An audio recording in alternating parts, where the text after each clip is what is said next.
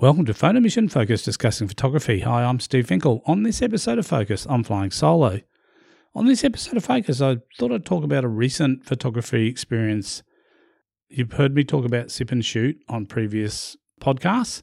So Sip and Shoot actually turned one. So they actually they had a uh, celebration for their first birthday of running those types of events. So it was a bit different to the normal events, but there was a lot of people come along. There was lots of different models, and there was similar setups previously where there was different areas of shooting, and I think it was just uh, an opportunity for people just to have a bit of a play. So I went along, took a few of my lights along as well, some of the Aputure lights which we bought for the showroom. So they were they worked out really well because they could utilize those and put them on the sets.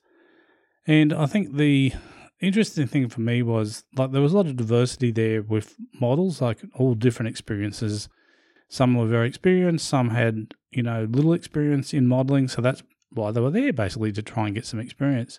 And there was a lot of, I suppose, diversity within the photographers that there. All the photographers, all probably in different places, all shooting with different gear. And again, all trying to chase different um, looks and different images. So it was interesting. I thought I'd just give probably my mindset on the night and my approach to how I went about shooting it and basically give you some ideas. So if you ever go along to an event like that, maybe sometimes things that I did maybe will be helpful for people to take on board if they want to kind of go off and do their own event like this or go to one of the events that have been running so they at least they kind of know what to expect. And there's a lot of new photographers there too. So there's a couple of photographers I talked to who, you know, first time there. So again, they didn't really know what to expect. But again, it's a really great experience from the point of view because literally there's absolutely no pressure to produce a shot. So it's unlike if you're doing a paid gig where you have to actually deliver some shots at the end of the night. There was actually no pressure whatsoever. So if you walked away without a single shot, all's good. No, no one, no one, uh, no one's going to get upset about that. But the reality is, you know, as yourself, like you, you pretty much, like most of us, put a fair bit of pressure on ourselves to make sure we actually deliver something. So my goal is always to deliver a number of shots, and over the night, I probably, I don't know, I edited up over, I think, over 120 images from the night, which I considered to be kind of keepers. And there's lots of other images. I took quite a few images on the night. Can't remember exactly how many, but there is quite a lot. But again, I normally go through and what I do for, you know, when I, after the shoot, I kind of go through and I cull those and I do a first cull and then I come back and do a second cull and then I basically edit, edit some of those images up. So, but I thought I'd talk about maybe, you know, going into the shoot, the preparation of it. And it's always important to, anytime you're going to take your camera out and shoot, it's always good to go through the preparation cycle. That's like basically making sure your batteries are charged, making sure you've got plenty of room on your SD cards or, you know, putting in new SD cards or whatever so you've got memory cards to deal with. Also, thinking about your lens selection, I will um, very rarely take all my gear to a shoot because it's just it's just too much to kind of drag along. There's a lot of lenses that that I wouldn't probably use.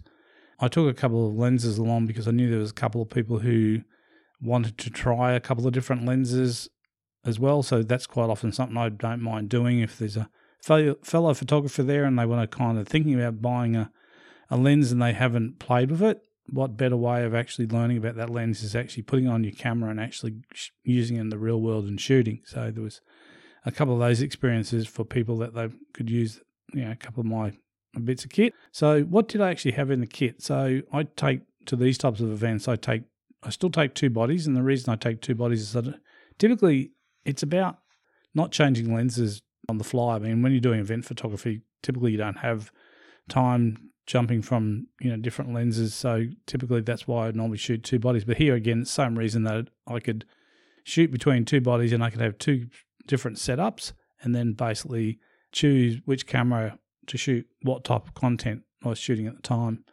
So the two bodies that I took along to the night were Canon EOS R5 and a Canon EOS R6 Mark 1 and paired up those cameras with on the R5 I started out with the 50mm RF 50mm 1.2 which pretty much stayed on that body all night. And it is my kind of, for this type of shooting, that is my go to lens. It's just such a versatile lens, 50mm can shoot really shallow at 1.2 and you get a really unique look to the to your images.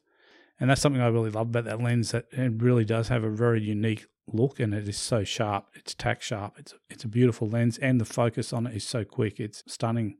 But what other lenses did I take? So on the R6, I had the 70 to 200, and I find that's a really versatile lens, the 70 to 200 focal length, because you can quite often, sometimes you're doing a tight shot. So again, if you want to try and, I suppose, eliminate some of the work at the end of the night or the next day, whenever you edit images, is is to try and get your framing in camera rather than having to to crop stuff typically, you know, I use the 70 to 200 to pull in like headshots and stuff like that to get them framed up the way I like them, and then basically be able to shoot them. And then when they do eventually go into the computer and they go into post, I don't really have to do much to it because they're already kind of sitting pretty much where I want them to be. It might just be a little bit of a straighten or something like that because you've just a, little bit off, but I try and get as much of it in camera as possible because, again, one thing you do learn, and this is a tip I'll say to everyone take that extra time to just try and get things right in camera. So the more things that you can do while you're shooting are going to save you a lot of time and effort afterwards. I know a lot of people kind of just say, oh, I'll fix it in post, I'll fix it in post. I just find you just don't have the time. I don't have the time personally to be able to spend a lot of time fixing stuff in post that I could have easily avoided when I was shooting it by just slowing the process down. So sometimes it's worth you know, just slowing the process down, getting your thoughts together, looking at where your setup is, and getting the camera exactly how you want it. And like I said, get yourself in the position where you can you can shoot to get a particular composition. And again, that's going to save you time, like I said, when it comes to editing, just by having those, just doing those couple of little little things. So those two lenses were used for quite a bit of the night, but I also had a few other lenses there. So I actually took in the the RF 16mm prime, which is a 2.8 lens, and they can they can get some really interesting shots, particularly kind of like shooting some of the behind the scenes stuff because you can get so much in the frame with a on a full frame camera with a 16mm lens. It's really quite a lot of lot of picture you're actually getting. I also took the 35 1.8, which is again is a very versatile lens. It's just a great focal length, great for that type of work as well. And the other thing I took was the 85 f2 RF f2 lens. Now, the like the 16 mil, the 35, and the 85 aren't expensive lenses in the scale of things. You know, if you get the RF, say 1.2 lens, that's quite an expensive lens. It's beautiful glass. I've shot with it. I do love it, but I decided not to own one. I decided to have an 85 in the kit, but I went for an f2, and it's not the end of the day, yes, the 1.2 is is lovely and it gives a really nice feel, a nice picture. And again, that's why I love about the 50 mm 1.2.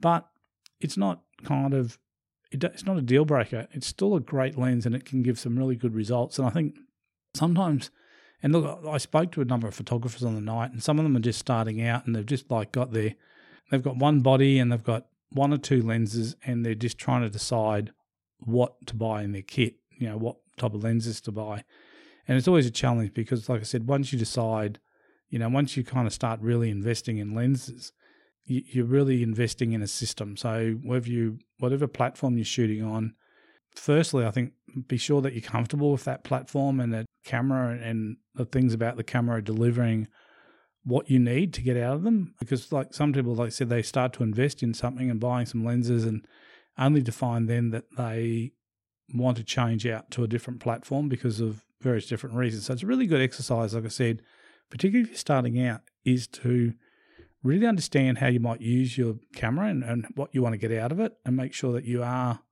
kind of making the right decision. Because I know some photographers have said to me, oh, you know, I started off this and I bought that and then I felt obligated to stay in that system, even though I didn't like this, this, and this about the system, but I had to kind of stay there. And now, like, you know, five years later, I'm still kind of in that ecosystem and it is very, very hard to break out of a, an ecosystem. I know, you know, quite often it happens and people, you know, for non photographers might think about, you know, phones because quite often people will be an Android user. So they go Android, Android, Android, and other people are Apple users. And they're very different. The phones are very, very different. The operating systems are different.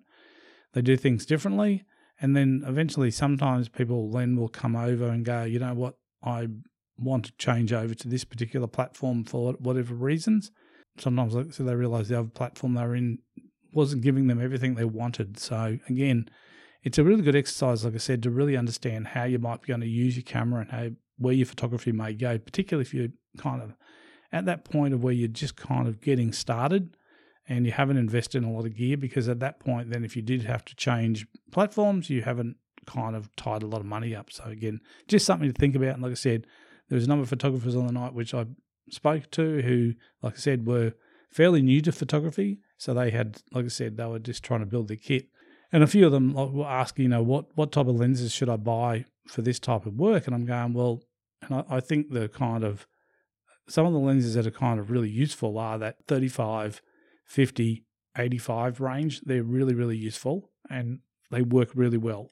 So if you can put something like that in your kit, have one at least, you know, one of those lenses in there. Yeah, it's nice to have a wide something the 16 and that again, but again, the 16 is a kind of a specialized lens where I only probably took, I don't know, maybe 10, 12 shots with the 16 mil. There was just a couple of shots that I wanted and where I wanted that kind of wide look. But again, it's not the lens that you use all the time because pretty much if you're shooting a model, you're actually pretty much nearly right up in her face because the, the 16 is so wide. I find that why I like working with models with the 50 mil. The 50 mil is a really good, comfortable distance from the from the model, so you're giving the model room and space to move around. You've also got room and space to move around as a photographer.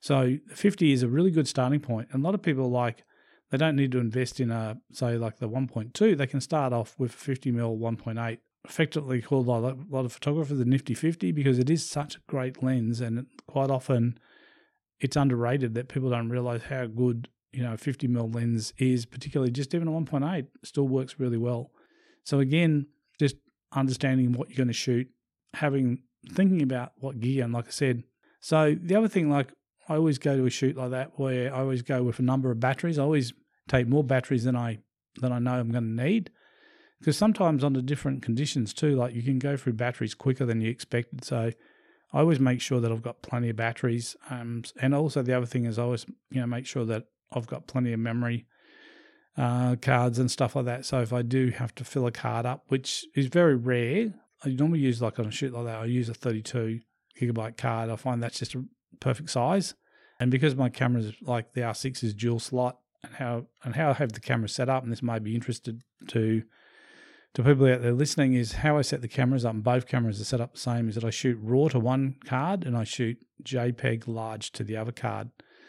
And the rationale is obviously that you know having uh, redundancy is allows you to basically you know if something happened and you would have a card got corrupted or a card got lost or something, you've got you know even like if you lost the raw card, you've still got the the large JPEG, which is not the end of the world because pretty much for these shots when I edit them, unless I'm looking to pull something special out of them, I typically only edit the JPEG files. I don't even open the RAW file unless I really, really, really need it. I'm trying to save something that I've underexposed or, or whatever. So I'm, I'm trying to kind of get myself out of trouble by using the RAW. Normally, I try and shoot as close as possible to where I need to be. So I don't really have to do much in post as far as exposure correction and that type of stuff. So, so yeah, so the gear basically two cameras, a bunch of lenses, and I think I shot with everything bar the 35. So I think on the night I used the 85 at one point, I used the 16 at one point, 70 to 200, and the 50 mil were pretty much the mainstay lenses, and they and that combination worked really really well. If you're kind of interested, I suppose, to see what type of shots I was able to get from that shoot. You can, if you jump on my Instagram account, which my you know, it's just Stephen Finkel, and it's actually in the in the show notes, so it's always in there. So if you want to jump on that, you'll see in the last images that have been posted there all come from that event. So again, you'll get of an idea what the what type of results you can get. And I think, like I said, the fact that you can go to these events and you're shooting purely for yourself, it's not really for anyone else is just takes the pressure off, so you can really just have fun. I mean, that was really, I was just having a ball. This and again, a couple of things I was doing, and again, I'll share these thoughts and might help people. And you know, there was a couple of models who were asking. They were very new, like first time in front of the camera. They had a lot of questions. What should I put my hands? What should I be doing? And I like to do, I suppose, with models is if the model I can see the models moving and they're posing and moving around, I'd rather have them doing that organically than sometimes directing them because sometimes as soon as you direct them, they can start to look awkward because they're trying to do something.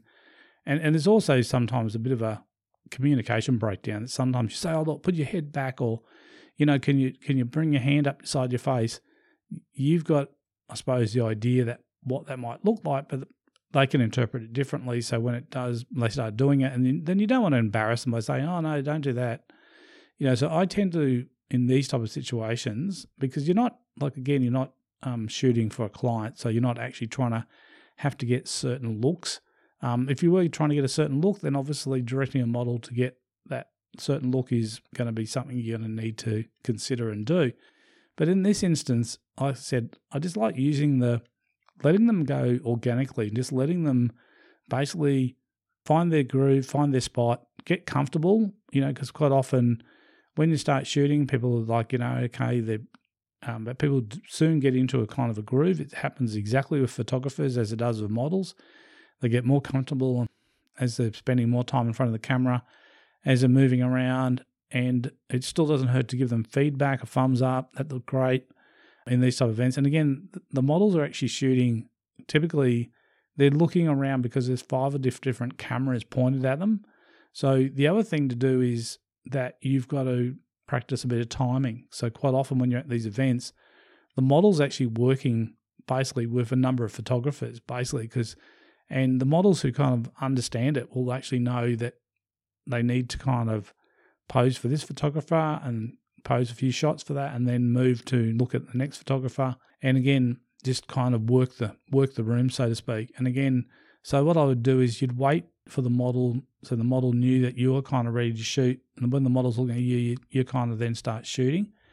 And again, so but then again, some of the other shots too, which actually work, and you'll see it when the model's not looking directly at the at the camera, but they're looking away from the camera because they're actually looking towards another photographer getting shot. But they can actually make some really cool shots you know, there's some shots here I took some side profile shots where the model's actually looking at someone else, but the the side profile shot looks so cool.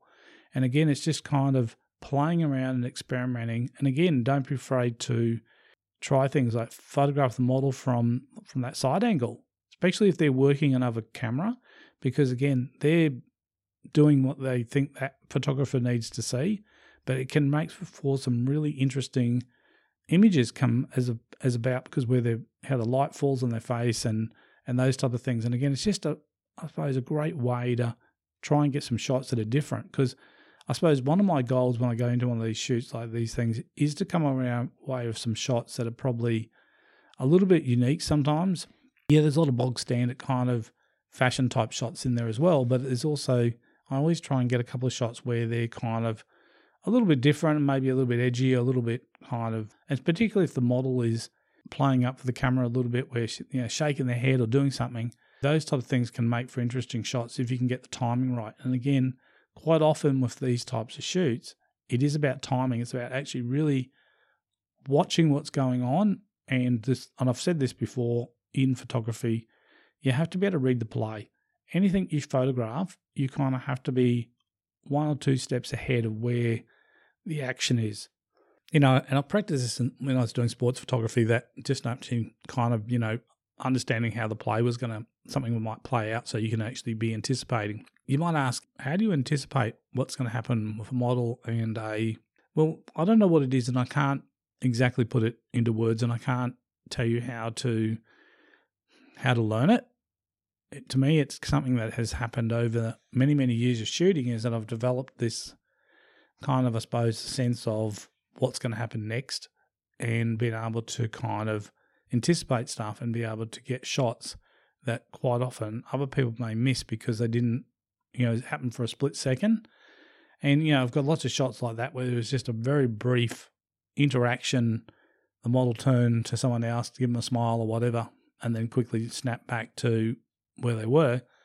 And again, sometimes like those shots can be really, really cool shots. And again, but you've really got to be able to quickly react to getting those shots. And again, I can't tell you how you prepare yourself. I can't tell you how you learn that skill.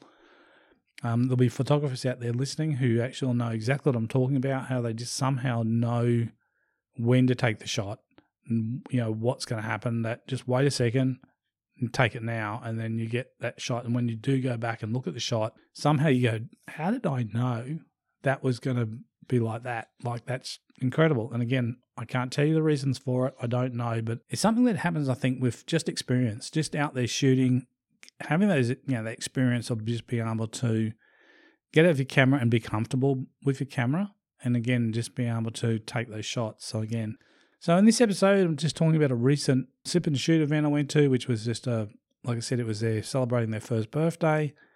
There was it was probably the busiest event of its of that type there was so many people there. There was lots of different people there. There was a lot of action. There was a lot of people buzzing around. And again it was kind of a little bit chaotic at times and it was like a bit you know chaotic but it makes for some interesting shots particularly and the other thing which I do look for in those particular instances is as well as the you know on set shots, where that's where the model is and you know the, the set set up and the lights are. But I also look for what's happening in the room. Quite often, there's interaction between other photographers, you know, helping each other out or showing shot, or photographers actually, you know, had shot a model and had the model aside and kind of going through the shots and explaining, you know, this, I've got this, I've got this, I've got this and getting their reactions. Sometimes they're really cool shots to get because I like kind of getting that behind the scenes shot. So it's kind of just seeing that uh, another side of photography about the kind of how, as you know, photographers they sharing that, you know, they're sharing what they're capturing, and basically using that to give kind of feedback to the models and whatnot. So I've got this, and similarly, like to other photographers who may be starting out say, well, look, here's a here's a couple of shots that I took, and this is what I this is how I took them, and this is why I did it, and this is the result, and you can see that, that they look a particular way. And again, this is like I said, just sharing some information. And look, with a couple of the um, photographers who are kind of fairly new, what I did is I after I kind of edited up the shots that would kind of go out to people so they can people can use them on their socials and those type of things is I did share them with some photographers purely because I knew that they were just t- kind of starting out, and I knew that they were trying to probably wonder what type of shots they can get to give them an idea of some of the shots because I shot some very moody black and white. Really, it was all really low key photography because I really wanted that gritty, um, moody black and white. I seen, you know, look to to a scene, and there was a couple of scenes there where there was a model sitting down against some lockers and there's a rubbish bin there and I shot it really, really low key. So he's kind of like the model's just in in this environment. And it could have been, you know, you don't know where where he is. He could be in a warehouse. He could be on, you know, somewhere just kind of homeless or whatever. But uh, I just wanted to capture something a little bit different. And like I said, on some of the other sets, you're shooting that where you're kind of shooting it not not really high key, but you're nice and bright, what I could bright and airy shots where they're nice and bright. But again, you can really mix it up. And I think it's really interesting for photographers to learn that you can actually play around with the exposure and be able to create these different scenes. And that's the other thing, too. So, shooting on the night in this particular uh, instance, what I do is I've actually shooting everything in manual mode.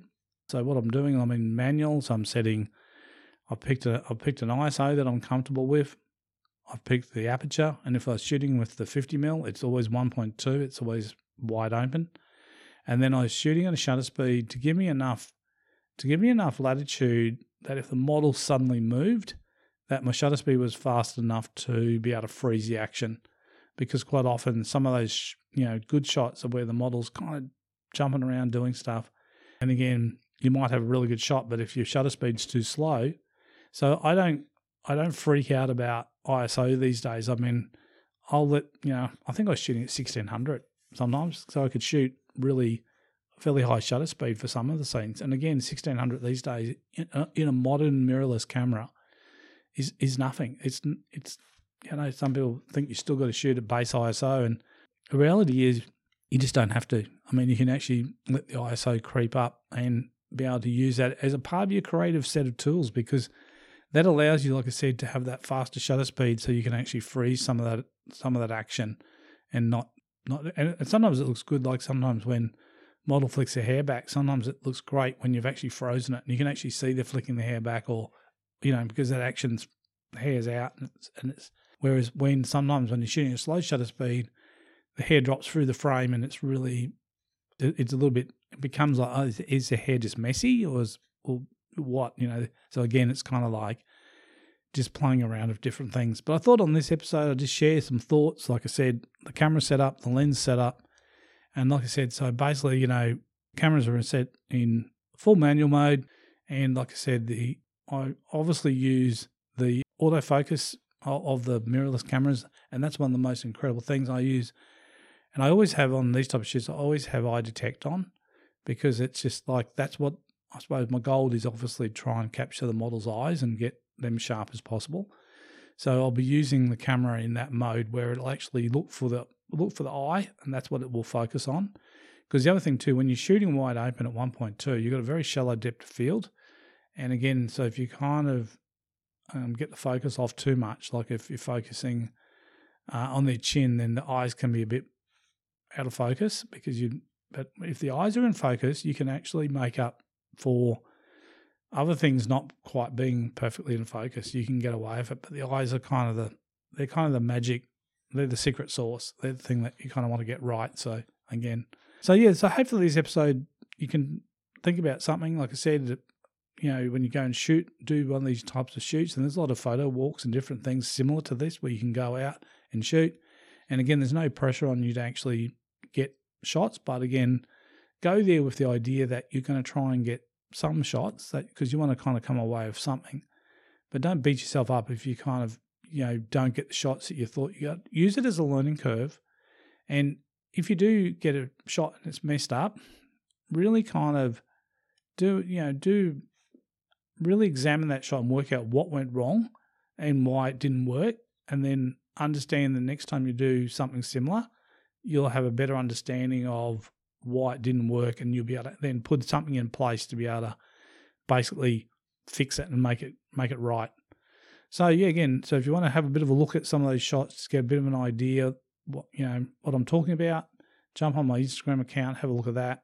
Until next time, enjoy your photography and have fun. Talk to you soon. See ya.